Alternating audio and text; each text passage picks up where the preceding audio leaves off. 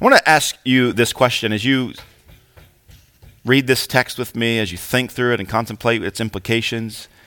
You might be saying, well, is this, does this have anything to do with me? Is this just a, an interesting story that is foundational in that it talks about some of the founders of our faith, the disciples? Is this important for me? Does it apply to me? I would, I would argue that it does. You see, the Great Commission is that we go preaching the gospel to every person. None of us would argue as to whether that applies to us. That's our command, that we go and preach the gospel to every person. Disciples making disciples who go and make disciples. And we're just part of that story, right? I love the play on words that the organization Acts 29 has. The story of the church and the Spirit's working in the church is Acts chapter 1 through 28. And we say, well, where do we fit into that story? Well, we're Acts chapter 29, right? We're the next story. We're part of that great commission taking place. Disciples who preached the gospel and planted churches and made disciples who preached the gospel and discipled and planted churches. We're part of that story. And so we say from Matthew 28 that the great commission applies to us. Jesus is speaking to a specific group of men in this passage, but he's also speaking to us as well. This also applies to us. He's also sent us out to preach the gospel, a gospel of repentance. So I have three questions for, or uh, encouragements for you this morning as we walk through this. Three points of application, just three, main ones anyway. And the first one is this hear the call. Hear the call as you look at this text, don't be too quick to say, well, everything applies to me because everything doesn't. Not everything's about you, right? And so let's read it for what it is. Jesus, this is a true account. Jesus speaking to his disciples, calling them, preparing them, about to send them. But then recognize that, hey, they heard the call of Jesus. From Mark chapter 1 all the way to chapter 6, we've seen Jesus interacting with them and calling them and preparing them. And when he says, hey, Come to me. We're having a meeting. I'm about to send you out. Recognize that that call has also been extended to many of you here this morning. Have you heard that call? There is, in fact, a calling.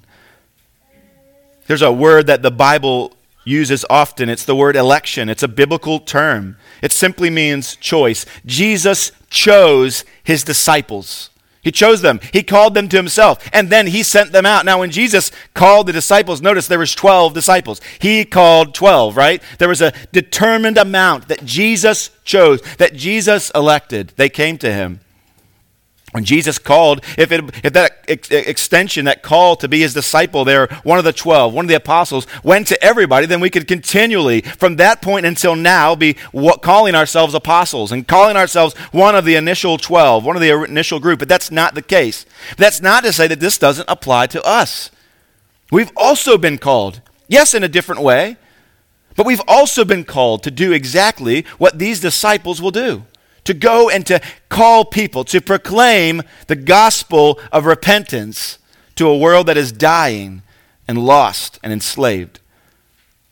John chapter 10, Jesus says this He says, My sheep hear my voice, and I know them, and they follow me. I give them eternal life, and they will never perish. And no one will snatch them out of my hand. My Father, who has given them to me, is greater than all, and no one is able to snatch them out of my Father's hand. I and my Father are one. Did you hear what he said? My sheep hear my voice, and I know them. That idea, that word know them, it doesn't just mean he knows of them, because that could be true of every single person and every sheep ever to cross or walk the face of the earth. Right? That word know, Jesus is not just saying, I know them, I know of them, like I know the mayor of Hagerstown. I know of him. No, he's not saying that. He's saying, I chose them. They are mine, they belong to me. Again, that word know has a rich, rich history in the Bible. And so there's a picture of several herds of sheep all sort of combined in a, in a, in a field. And the shepherds, they're kind of on the, the side of the field there, having their coffee, holding on to their staves. They've led their respective groups of, of sheep, their herds, into this valley to, to eat or to drink or to rest, whatever it is. They've, they've mingled to some degree. But then, at the appointed time, Each shepherd makes his distinct call, and when he does, what happens? When he calls the sheep, what happens? Though all the sheep have intermingled, all the sheep are mixed up, as it were, when he calls, when that shepherd makes his distinct call, the sheep, they hear it and they know it. And what do they do? They come to their shepherd, they run to him. In a similar way, I want to call you this morning to echo, uh, to hear the echo through the words of Scripture, the, the words of Christ, to hear the call and to come to him. And so, if you are a Christian this morning, you are a disciple of Jesus, report for duty. And listen, this is speaking to you this morning. I also want you to notice quickly that those who are called are also sent. We've talked about that many times. I told Sarah this morning, I, I, as we walk through Mark,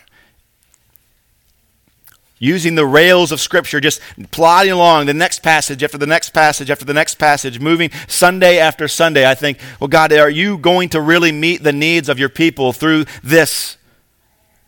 And the answer is yes, He will. This is what we need to hear this morning. That we, the disciples of Christ, Christians, we've been called to Him. We must hear the call and be prepared to be sent out. That word, uh, that word there, began. It speaks to this idea of him beginning to use a new method with his disciples. He's sending them out in pairs. Again, this has not happened as of yet in Jesus' ministry. But what's interesting is that this actually fulfills an Old Testament requirement. You might think, well, what's this arbitrary number? Two by two? Is this kind of like mom saying, hey, we go to the bathroom in the grocery store, two by two, we always are, are with one another? It's not exactly that. It's rooted in something a little bit more biblical, right? In the Old Testament, specifically in Deuteronomy chapter 17, also in Deuteronomy chapter 19.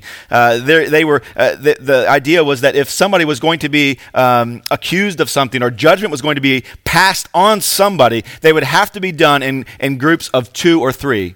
Two or three would have to agree. And at that, whatever would be established would or said would be established. It would be considered true. And so, if you were accused of something, if two men in right standing in the community both agreed that such and such happened by such and such or to such and such, then that was as good as true. This was a biblical command. And you'll see how important that is in just a moment. Maybe you remember as we read through this. Their presence in a city or in a place would either bring condemnation or salvation depending on whether or not that place received them or not. And then they were to demonstrate God's judgment upon them by shaking the dust off their feet. We'll look at that in just a minute. But he began to send them out two by two. That's important. Two prophesying, testifying against or for was important. But not only that, traveling in pairs provided them with mutual support. It provided them with accountability, with companionship. And so sending men out in pairs was a common Jewish practice. And I don't want to speak lean too much into this, but I think it's important that Jesus sent disciples out two by two. That's a built-in failsafe to say, are you walking in community? Are you walking with accountability? Do you have companionship? Do you have mutual support? I recently heard a Christian say this I don't need friends. I don't need to walk with people. And I thought, that is unchristian. It's unbiblical. And it was none of you, so don't worry. I'm not talking bad about you, but maybe you did think that. You, you, maybe you've thought that. I know I have before. I've been tempted to think that, and yet it's not a biblical thing. It's not a Christian thing at all. Christ has commanded that his church be connected with one another for mutual support, for accountability, for companionship. And this is a precedent that Jesus starts in the church that we need to emulate. That we walk in accountability, that we walk in companionship. And so just want to park it just for a minute and ask you, just to put a little pressure on you, are you walking in that? Do people really know you? Maybe you, you've seen this before, you've experienced this. When you travel with one other person, maybe into a, a foreign land or a distant city, maybe you stay in a hotel together and you get up early and you slept, one of them slept in, and you're scrambling and brush your teeth. Maybe it's for work, you're trying to get to this meeting in this other city somewhere. You really get to know them, don't you? You see how they're, maybe you're at a conference and you see how they talk, how they do talk to their family while they're away, or how they don't, or how, they, how often they brush their teeth, or how often that they don't. It's really difficult to hide who you are when you spend a, a lot of time with this other person. Many of you are shaking your heads, and many of you have been married for less than a year. And you're beginning to see, or right at a year, and you're beginning to see and testify that, hey, I've got to know this person in a, in a way that I did not know them before. They can't hide things from me anymore. They were able to but now they can't. Uh, yesterday, we spent some time as a family in Annapolis, and it was interesting to hear our tour guide said that back in the 1600s, uh, 1700s, that, that uh, if you were uh, a bit portly, if you were a bit uh, heavier, that was a sign that you ate well. And if you ate well, it was a sign that you were wealthy. And so young suitors looking for a future spouse, a future, future mate, somebody to start a family with, they would oftentimes, if they were skinny, they would pad their clothing a little bit, that they could make themselves look a little bit heavier, a little bit more wealthy. It's difficult to do once you've been married, right? They know that they did not marry a wealthy man as the stuffing falls out of their cloak, right? Why? Why is this important? Because we have to, we have to know people and we have to be known. So we need mutual support. We need accountability. We need companionship. And so, disciples, as you go out, as you preach the gospel, as you proclaim it, as you call folks to repent, do so in community. Do so with accountability. Do so with companionship. Moving on in this passage, it says, He gave them authority over unclean spirits. He gave them authority to cast out demons in the name of Jesus. And when they did, that would authenticate their message. But why does Mark only list to cast out demons? Well, uh, Matthew chapter 10, I believe it is, is a parallel passage to this. It gives a little bit of a more uh, fuller uh, explanation, which, as you remember, Mark is in a hurry. He's always in a hurry. He's moving along, and he kind of just wants to give, in a sense, the cliff notes, right? And Matthew gives a little bit more detail. But what we see is that this is the greatest and most really dramatic gift. And Mark wants us to know that they, Jesus has given them the, uh, the, the authority, the power to cast out a demon. And so it's taken for granted. It's obvious uh, uh, or just implied that they would also receive the lesser gift, the, the lesser gifts of being able to heal, which, uh, which you might say, well, I don't know that that's lesser or more. Well, when you're demon possessed you, and, and, and, and you're sick, uh, the demon possession is, is far more pressing. So it's not just authority that the disciples were given by Jesus. It's authority and it's coupled with power. Here's what I mean by that. If you say that somebody has authority, it's, it's basically like saying, hey, um, I've given them a badge. And yet, if you have a badge, some of you that you've ever been in charge, you've been given authority, you recognize that you, even though you have authority, you can still be what? You can still face rebellion, right? And so the disciples weren't just given by Jesus authority, like they had some kind of like junior badge that they could walk around and try to arrest demons, and, or try to anyway, and really just get manhandled by them. No, it was authority, but it was also authority coupled with power. And so that word authority is power and authority. It's actually the ability, it's the, the right and the ability together. And so unclean spirits, beware, right? The disciples were going forward. They had the, the power. Jesus gave his power, his authority. If you think back to the reference that I spoke just a moment ago, Matthew chapter 28, Jesus says, All authority has been given to me. And then he says, Now go. Well, this, this mirrors that in a way. Jesus is saying to them, long before Matthew 28, he's saying, Hey, go. I give you my authority. It's been given to me. Now I give you that authority to go. Jesus presents it to them, and when he gives them this authority, it's, it's far more than just a plastic badge, right? It's far more than that. Verse 8, it says, He charged them, He commanded them to take nothing for their journey except a staff. No bread, no bag, no money in their belts, but to wear sandals and not put on two tunics. Quite literally, they were to take nothing but a stick. That's a bit humorous to think about. They had, Jesus is like, hey, I don't want you taking anything but a stick. He commanded them as such. The, the text uses the word staff. I, I, think it's funny to just say stick.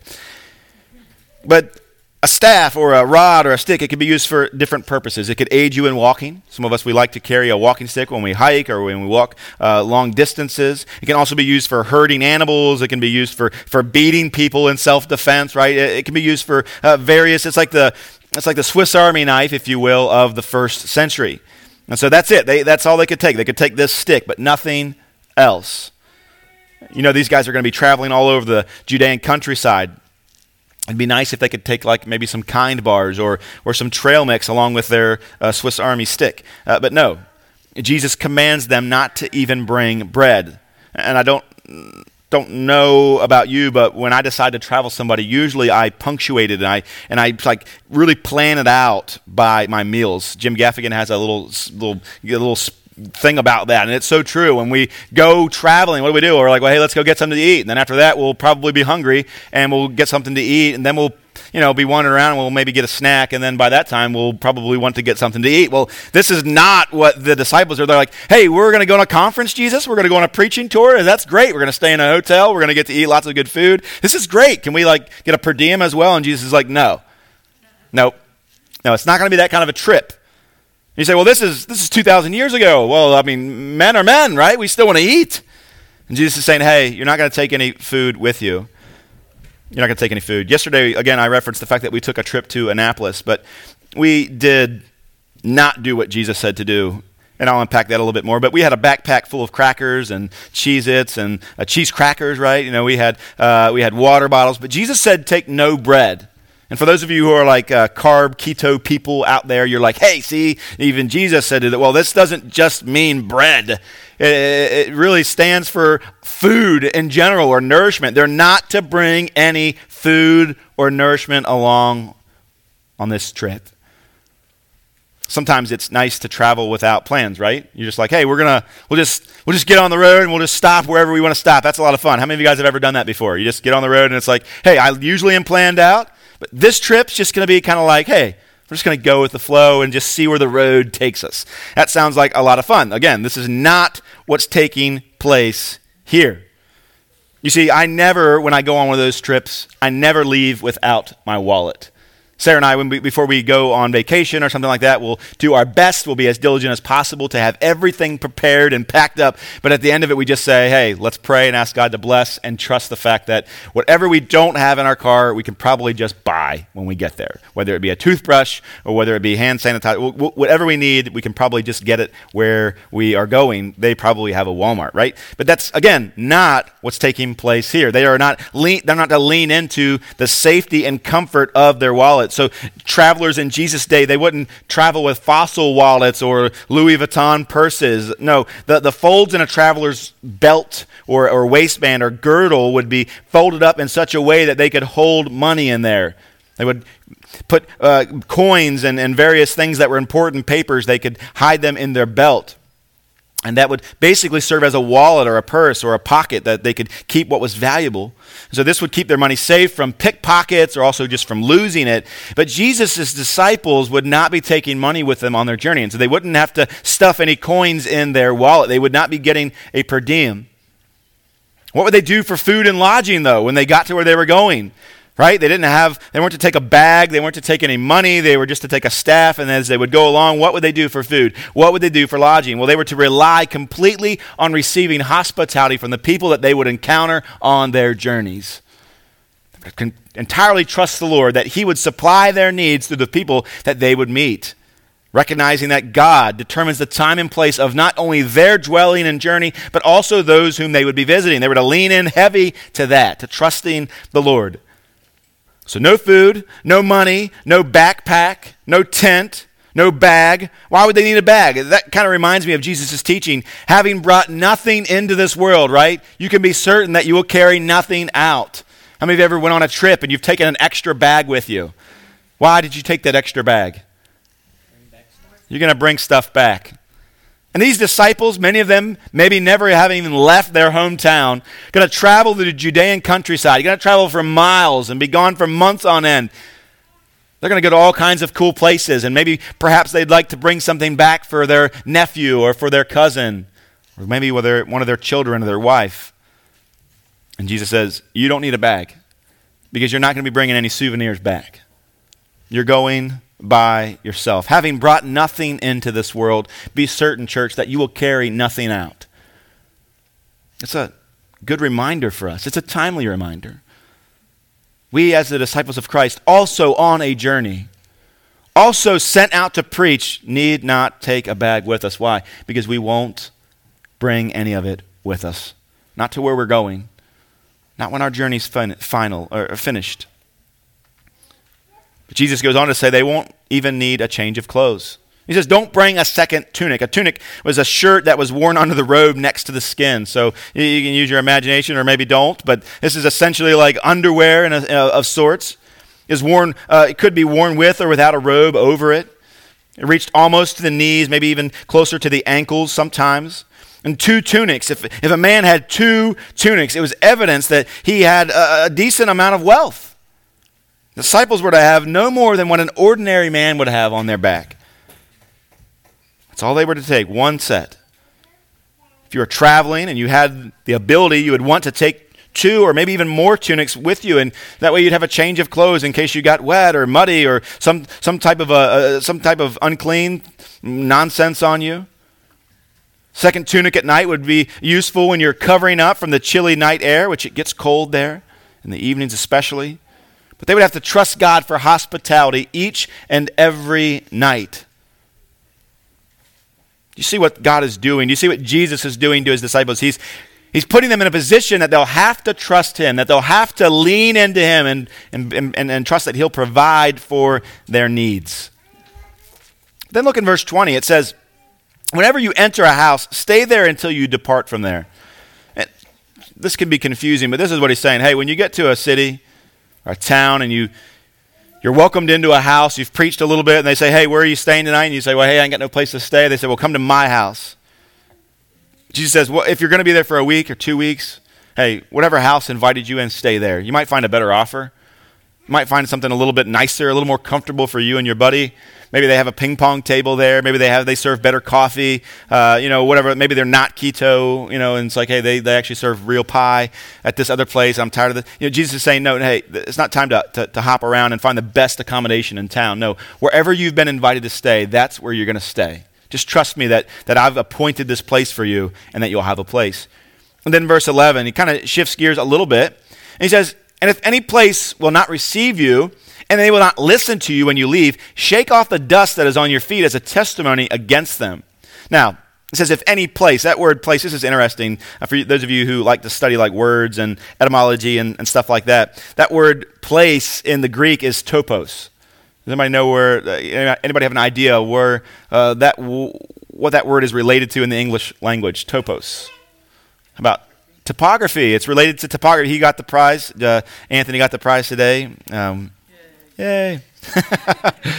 so basically means if any place, he's not speaking of of a house. If you think about a topographical map, it's like, oh, well, hey, where are the high points? Where the high points are typically where the cities are, and so this is where the, the city would be. If any place, if any high place in a sense, or any city um, or town, if when you're visiting there, if those people do not welcome you, if they don't listen to your message, then what are you to do? Well, you're to shake off the dust that's on your feet as a testimony against them. Now, I know that most of you, that makes perfect sense to.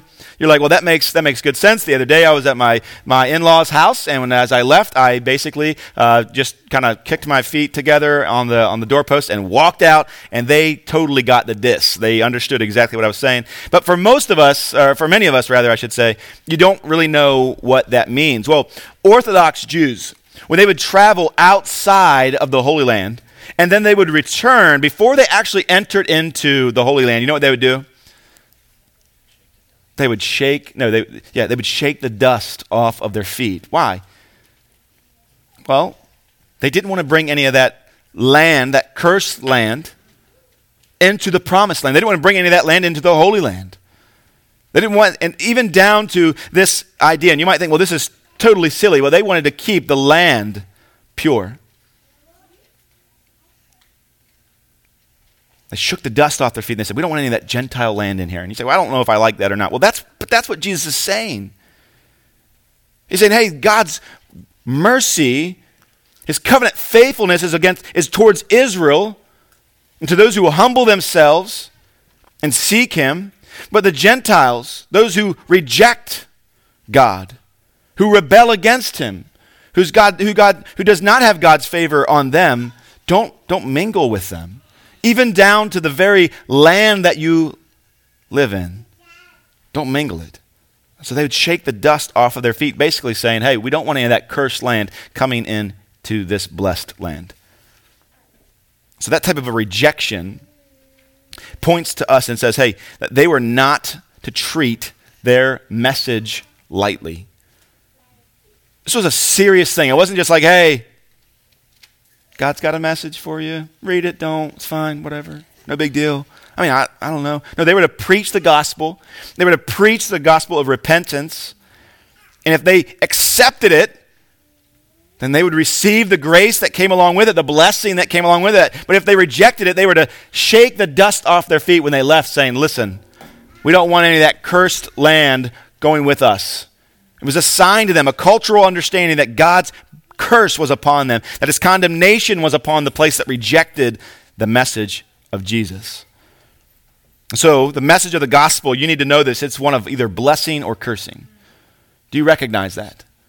It's not an arbitrary, non sequitur message. It means something. And when you hear the gospel of Jesus Christ, when you hear the call to repent, depending on how you respond to that, it either brings condemnation or salvation, blessing or cursing. And Jesus was sending out his representatives, his disciples, to say, hey, if you respond, then blessings are upon you. If you reject, the curse that you would associate with the Gentiles is upon you. Think back to when Jesus was baptizing, or I'm sorry, when, when the apostle John, or I'm sorry, not the, not the apostle, when the, when John the baptizer, I'll get it right, when John the baptizer was, was preaching and baptizing in Jordan, what was he saying to, the, to those from Jerusalem that were coming down? What was he saying to them? Repent and be what? Baptized. Why would a Jew need to be baptized? Remember, we talked about this several months ago. If a Jew were to be baptized, he's basically saying, I am not a child of God. I am not an heir of Abraham and his blessings. And I am like a Gentile. If I want to come to God, I must come through the waters. This is basically the same thing. It's right in line with that. Jesus is saying, shake the dust off. Why? Because even though that's a Jewish town that you're in, even though it's a, a, town that believes that they have the blessings of God, shake the dust off of your feet when you leave as a testimony against them, saying that go, God's curse is upon you. God's condemnation is upon you. And so there's a couple explanations of what this means. What does this warning mean? Or what does this statement mean? Is it a warning or is it a ruling? Let me unpack those two options for you. If it's a warning, it's a testimony to them that says, hey, listen, as I'm shaking the dust off of my feet, you need to know this. If you don't repent, if you don't change your heart, if you don't humble yourself to this and receive this message, then God's judgment is upon you. And so it was maybe a warning. Another viewpoint is that it's a ruling. It's not a warning, it's saying, no, case closed, it's over. This is a testimony against you. You've abandoned yourself to your own fate You've rejected this message, and now God's judgment awaits for you in the last day. And so some would say it is a warning, some would say it's a ruling. I, I tend to think it's actually both. It's both. It's saying, no, God's wrath is upon you, God's judgment is upon you. And you'll, you'll face that in the last day. But I do believe that it also served as a warning. And that many, even after this day, had the opportunity to still receive this message of repentance. So I believe that it's both. Even so, as we go out, we recognize that in our lives. We sometimes will preach the gospel to somebody and we'll sow a seed and we'll see nothing. And we could, if it were culturally appropriate and understandable, we could shake the dust off our feet in some sense, saying, hey, if you don't, if you don't repent, if you don't receive this, God's wrath will be upon you. You'll face that judgment in the last day. But then we know that some other people will come alongside that seed that you watered and they'll begin, or that you planted and they'll begin to water it.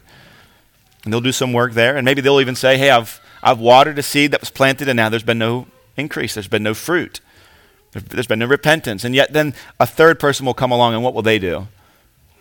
They'll reap this harvest. Well, what are these disciples doing if not planting seeds? And from time to time, in town to town, they would see repentance. Exactly what they called people to, what Jesus had called them to. They would receive it. And yet at other times, they wouldn't. And so they would give them this warning and, and even this ruling that God's wrath was against them. And if they didn't repent, it would be to their doom.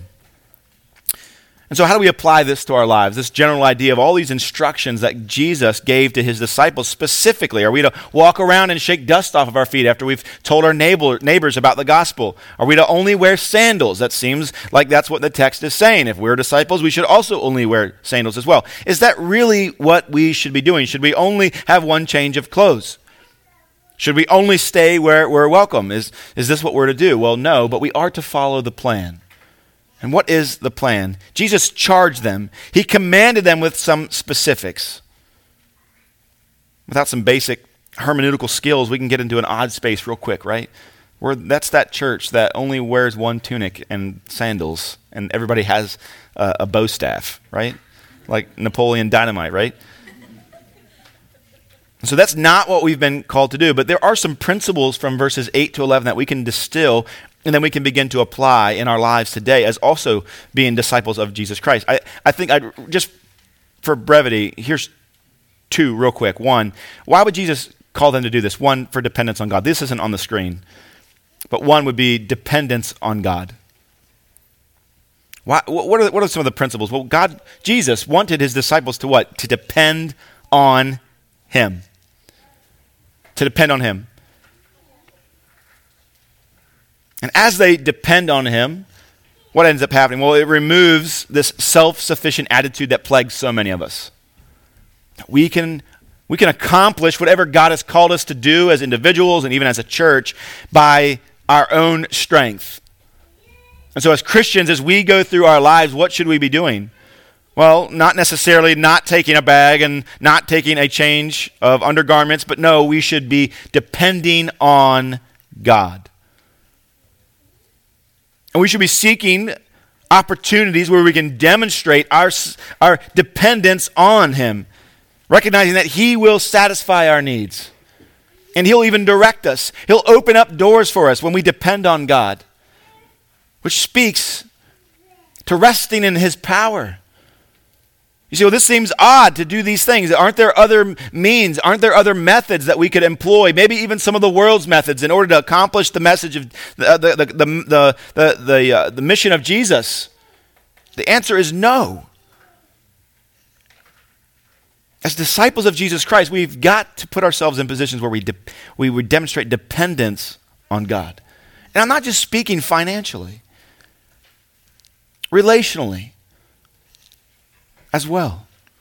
Logistically, we, d- we should be depending on God, recognizing that we, hopefully, are on mission for Him. But there's another principle here that I think we can pull out of here not just dependence on God, but also urgency of the mission. Urgency of the mission. That's another reason why I think Jesus was saying, hey, don't pack a bunch of stuff. Why? They could travel faster. Two of them without carrying a bunch of luggage. They wouldn't need to have some type of a cart. They wouldn't need to have some type of a uh, some type of an animal carrying these things for them. What they could do is just go, pack light. Don't be burdened with the cares of this life. Don't be burdened with the with the, the, the things of comfort that might bog you down. No, set those things to the side. And for this time, run the race. Run quickly. And so there's an urgency that Jesus was giving and sending with these disciples. So they needed, they needed to put themselves in a position that they would demonstrate dependence on God, but also that they would be in compliance with the urgency that is the mission. I want to give you two more statements as you consider what does it look like for you to apply this passage to your, your life. One is this we should be guided by cultural appropriateness and not personal comfort. We should be guided by cultural appropriateness and not personal comfort. What do I mean by that? Well, again, should we go shake the dust off of our feet to people when they reject the gospel? No. But should they walk away not knowing that if they don't repent that God's wrath is upon them? You see, it wouldn't be culturally appropriate for you to expect people to just house you and as you ask the neighbor, hey, you mind if I stay the night here? No, that's not culturally appropriate. We don't want to be slaves to the culture. We don't let that to dictate or even uh, compromise what God has called us to do as Christians, as disciples. But we also want to recognize that communication of the gospel has a level of cultural appropriateness. And so that should be what guides us and not our own personal comfort. Not only what, not what makes you happy. So wearing sandals, carrying a stick but no money, and expecting people to give you a place to sleep is a fast track to rejection. But not so in Jesus' day all of his instructions would not detract from the message. No, they would, they would give it a force. And so, how do we apply this? Well, we are to be guided with the intention of being culturally appropriate and not comfortable. But here's another thought, just, just another thought. Our conduct must be consistent with and conducive to the calling. I wish I'd put this on the screen for you. Our conduct must be consistent with and conducive to the calling. The gospel is a message that teaches that God is our only source of hope, not money, not possessions, not even health.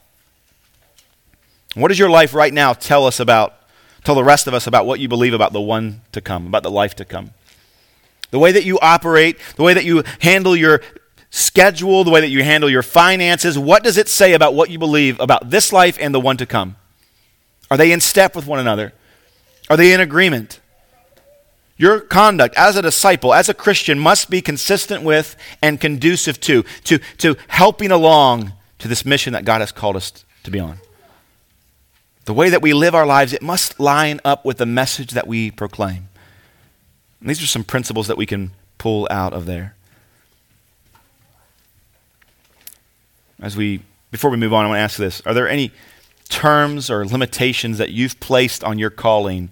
By Jesus as a disciple to advance the gospel. I'll, I'll only do it if I can make this much money or live in this area.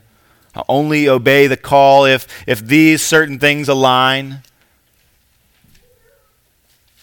Or will you, like the disciples, say, whatever you say, whatever you call me to go with, wherever you call me to go, I'll go in full obedience? I think it's fitting to look at verse number 12 next. It says, So they went out and proclaim that people should repent. It's so easy to skip over that. Jesus calls them, he equips them, he sends them, and what happens? This is shocking. This is shocking. They actually went, right? 21st century Christians, listen, they were called, they were sent, and they went. This is something that we miss so often. They went. More on that in just a moment. Look at this word repent. We've, we've seen it a million times as a church. Let's, let's look at it a million and one, right? It, it means to change one's way of life as the result of a complete change of thought and attitude in regard to sin and righteousness. I got that out of a systematic theology, the, theology book, so I didn't come up with that definition by myself. I'll read it to you again to change one's way of life as a result of complete change of thought and attitude with regard to sin and righteousness. That's what the disciples were calling those people whom they visited to do. To have a change of thought and attitude, which would result in a change of life, specifically as it related to sin and righteousness. To change the standard, to flip flop. Remember, to call people to repent. But don't miss this other word. It says that they were to proclaim. That they, I'm sorry, that they did proclaim. Past tense. I, I love that word. In the Greek, it, it, actually is kerusso. I love that word, kerusso. Maybe you think of Robinson Crusoe. It, it, that's the Greek word. It means to preach, it means to proclaim. And so I, I love that sometimes kerusso is translated as preaching, but I, I really like when it says proclaim, and here's why. Because oftentimes we think that the average Christian, just the average disciple, doesn't preach. They don't participate in this kerusso, that they only, what? Listen. That they only attend. And yet, all Christians, all disciples are called to participate in the proclamation of the gospel of Jesus Christ. Each and every one of us. And so in October, we say, Pastor, thank you for faithful preaching. Thank you for that. And He is, hopefully, right? We hope and trust that from this word faithfully, the word of God is proclaimed and preached, but that's not just what we do as pastors. All Christians are to be part of this proclamation. You say, Well, I know, but I just can't preach repentance. Well, maybe you can't. What does it help if I say in English, you can proclaim it? We've got to proclaim the message of the gospel of Jesus Christ as we go forward. Verse 13, it says, And they cast out many demons and anointed with oil many who were sick and healed them. And unpack just a few things in there quickly. They cast out many demons and anointed with oil many who were sick and healed them. The oil was common olive oil, we think, used for cooking, anointing, for, for sacrifice, for lamp, fuel, and even for medicine. This is a very commonplace item in most homes.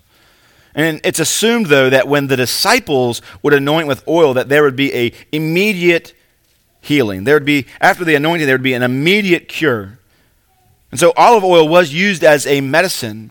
But in this context, it's not speaking of disciples going out and giving people medicine. That's not what's taking place here. The idea is that company, accompanied by this ordinary means of oil, that there would be a supernatural, instantaneous healing coupled with faith. Very similar to the way that Christ would operate. And this is an extension of Christ's ministry. And so they would anoint people, but this was a symbolic act and not a therapeutic act. Verse 12, it says, They went out and they proclaimed. They went out. Here's the third and final thing I want you to walk away with this morning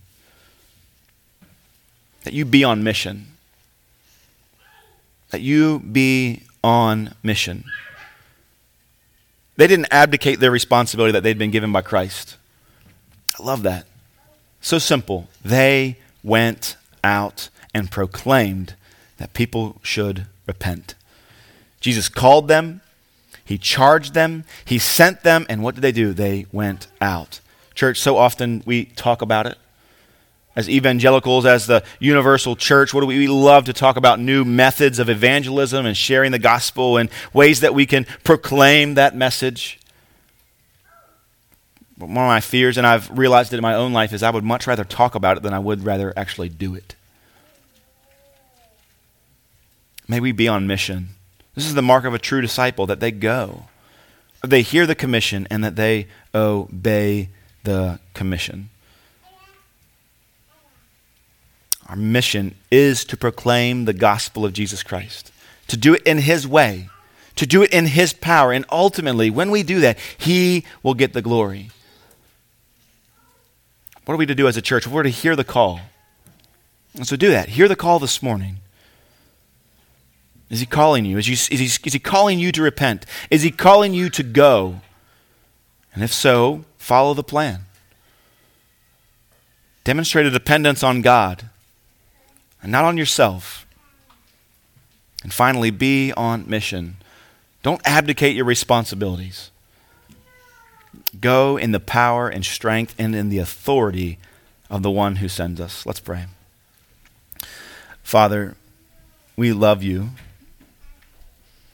We thank you for this passage of Scripture that you've given to us this morning, for us to look through, for us to be encouraged by. And Spirit, we trust that you have worked in our hearts this morning.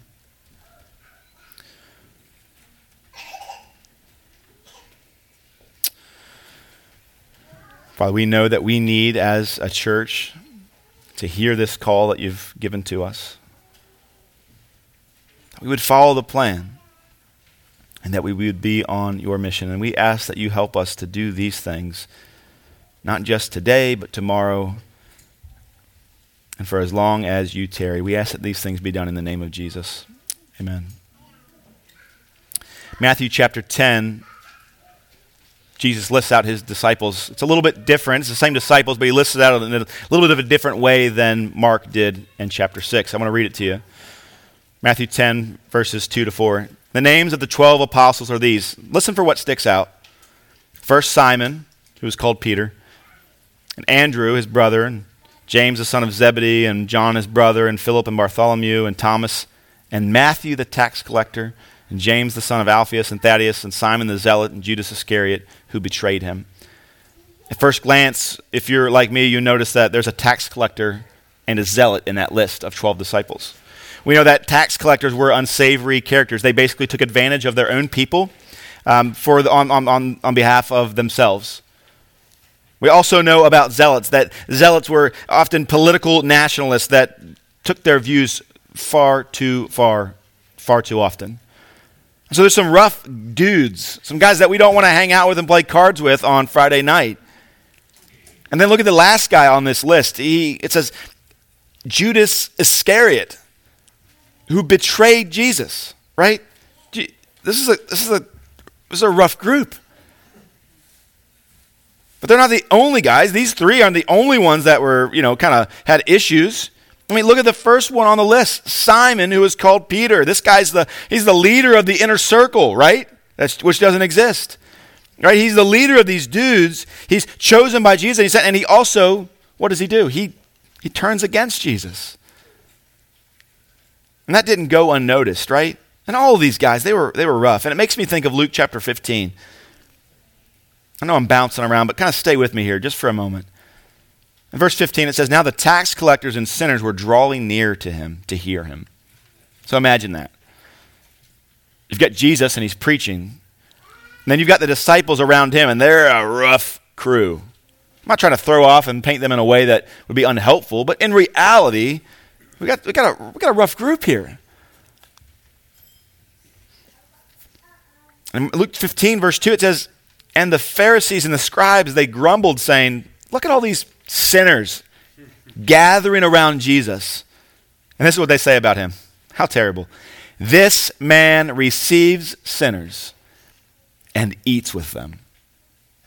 Think about that. Jesus surrounded by the 12 disciples, sinners, tax collectors, zealots, possibly murderers. He welcomes them. There's a larger group of, of sinners gather around Jesus. And what does he do? He welcomes them and he eats with them. You see, they meant that statement as a slap in the face against Jesus. They meant it for evil, but listen, God meant it for good. Why? This accusation was a declaration, and it's a beautiful one, that Jesus would dine with sinners. Aren't you glad that Jesus eats with sinners? This morning we uh, recognize and celebrate the Lord's Supper. And at this supper, Jesus receives and welcomes sinners. He's prepared a meal for us, and he welcomes us to the table to eat and to dine with us. The Lord's Supper is a symbolic act of obedience whereby members of the church, to participate in the bread and fruit of the vine, we memorialize the death of the Redeemer and we anticipate his second coming. The Catholics, they teach that the rite of Holy Communion was a good work and that man's offering of Christ to, to God, we would, we would participate in it as some kind of a, a good work. I'm so thankful that the Reformation really it reversed that. It revised it and, and brought us into truth. It says this that the Lord's Supper is about Christ offering himself. He's prepared a meal for us this morning. His broken body and his shed blood for the forgiveness of sins. He's invited us to that table. And so the Lord's Supper really it, it, it embodies the gospel. There's nothing that we need to look for as Christians past the table as we consider the grace that it represents and the symbol that it is for us this morning. So, as we consider what it would look like for us to approach the table this morning, I want to just give some instructions. If you are not a believer this morning, if you're not a Christian, I'm so, I really, I'm, I'm, I'm excited that you're here. I, I don't know you that well, likely, but I love you. And you're welcome here. And there's not many things that we would say, hey, don't participate in on Sunday mornings, but this is one thing where we would say, please abstain. If you're not a Christian this morning, there's nothing at this table for you. Nothing. It's a symbol of what Christ has already given to his bride, to the church. And so if you're not a believer, please abstain. I also just want to tell you that we have pre-packaged packets of cracker and juice, and there's nothing magical about them. And so, if you're a child or if you're a young Christian, you say, "Well, what does it? What is this? Is, it, is, is there some type of a magic uh, associated with this? Is it what, what is happening here?" Well, it's just crackers and juice. It's it's not a means of grace. If you partake of the Lord's Supper, it doesn't save you, it doesn't cleanse you. It is a remembrance that Christ has given to us. It is, it is something that we partake of together as we're reminded of what the cross actually is. And so, with that mindset, Christian, prepare your heart to come to the table. I want to look at some passage, uh, some some statements that Paul the apostle made in regards to the Lord's Supper. We find those in 1 Corinthians chapter 11. I want to read part of that chapter to you. This is what the Word of God says Whoever therefore eats the bread or drinks the cup of the Lord in an unworthy manner will be guilty concerning the body and blood of the Lord. But let a person examine himself then, and so eat of the bread and drink of the cup. For anyone who eats and drinks without discerning the body eats and drinks judgment on himself. That is why many of you are weak and ill, and some have died. But if we judged ourselves truly, we would not be judged. But when we are judged by the Lord, we are disciplined so that we may not be condemned along with the world. So then, my brothers, when you come to eat together, wait for one another. If anyone is hungry, let him eat at home, so that when you come together, it will not be for judgment. About other things, I will give directions when I come. So, just a, a few comments on this. When we take communion, we don't take it really as people who are just hungry. Right? Hungry people, when they come to a meal, they just say, I need to eat because I, I need nutrition. And so we rush to the table, maybe even with unwashed hands, and scarf it down. But at, at, Passover, the Jews were to cast out all leaven that was in their home. They were to get it all out of their house. They, they made diligent effort for leaven. And they would light candles and search under cupboards and they would search under chairs and tables and beds and they would get everything out. And then when they would gather it all together, they would cast it out of their home. Right? They're hungry. They want the meal, but they're not going to take it unworthily. And finally, they, they cursed themselves if they would be willing to keep any of that leaven in their house. And that signified the, the, the, really the soul searching that should be taking place as we come to the Lord's table. Is there any wicked way in us? Searching with the light of the Word of God, asking the Spirit of God to, to show us is there something evil in our hearts? Something that we're holding on to? And if in fact we come face to face with leaven or, or sin, wickedness in our hearts, what do we do? Well, we confess it. Confess it to God. We admit it. We repent. Hungry people, they come to the table with unwashed hands, but they also come to the table with this individualistic mindset. Last night we, we sat down as a family yesterday afternoon anyway. And I won't mention any names, but a few in the family just began to, to scarf down their meal as soon as it was served to them. Why? Well, they're hungry. And so hungry people come to the table with an individualistic mindset. This is a meal for me. They plop down, they scoop it up, and they begin to eat. But, church, as we come to the Lord's table together, realize this that we are coming together. This is a meal that we have been called to enjoy and partake of that Christ has prepared for his bride. So we don't come and just scarf it down. We wait for one another. And so when you take communion this morning, realize this that we are taking it together. Glance around the church. The table has been set for all of us that are in Christ. And so together we share this meal prepared by the Lord and Savior as a body. We also see through this passage that uh, hungry people, they don't just see the table as food, but they come as a group of people who are thankful for Jesus. And they come to the table and they see the symbol of his body and the blood, and they recognize what this meal symbolizes. And so there, there has to be this reverent recognition of what the table represents. We're taking this symbol in ourselves. We're nourished by the truth that we're symbolizing. And so when we come to the table, remember what these substances represent. And again, the scripture here is helpful. Verse 23 it says this For I received from the Lord what I also delivered to you that the Lord Jesus, on the night when he was betrayed, took bread, and when he had given thanks, he broke it. When he had given thanks, he broke it and said, This is my body, which is broken for you. Do this in remembrance of me. And so remember that as you take the, that wafer or that cracker in your mouth, that it represents the broken body of Christ. It goes on to say in verse 25, this cup, this wine, is, in the, is, is the new covenant in my blood. Do this as often as you drink it in remembrance of me. For as often as you eat this bread and drink this cup, you proclaim the Lord's death until he comes. And so this cup is the covenant. It's a symbol of a relationship that we have as Christians with God that can never be broken. We drink of the cup, we eat of the bread, and thereby we take in the truth that God has bound us to him in a way that we could never break. It, goes past all of our conflicts that we have amongst ourselves, our mistakes, our sins, our failures, and the challenges that we face on a daily basis. It's stronger than all that. But we also eat as Christians with this view to the day that we won't have to just think of his face. We'll eat and share this meal together at a table prepared for us in the presence of Christ. And there we will ever be with the Lord. And so, church, as we come to the table, I want to encourage you examine your hearts. Consider the weight of what Christ has done for you, and then let's rejoice together as we take communion. The tables will be open. Christian, celebrate this that Jesus, he welcomes sinners and he eats with them. The tables are open when you're ready.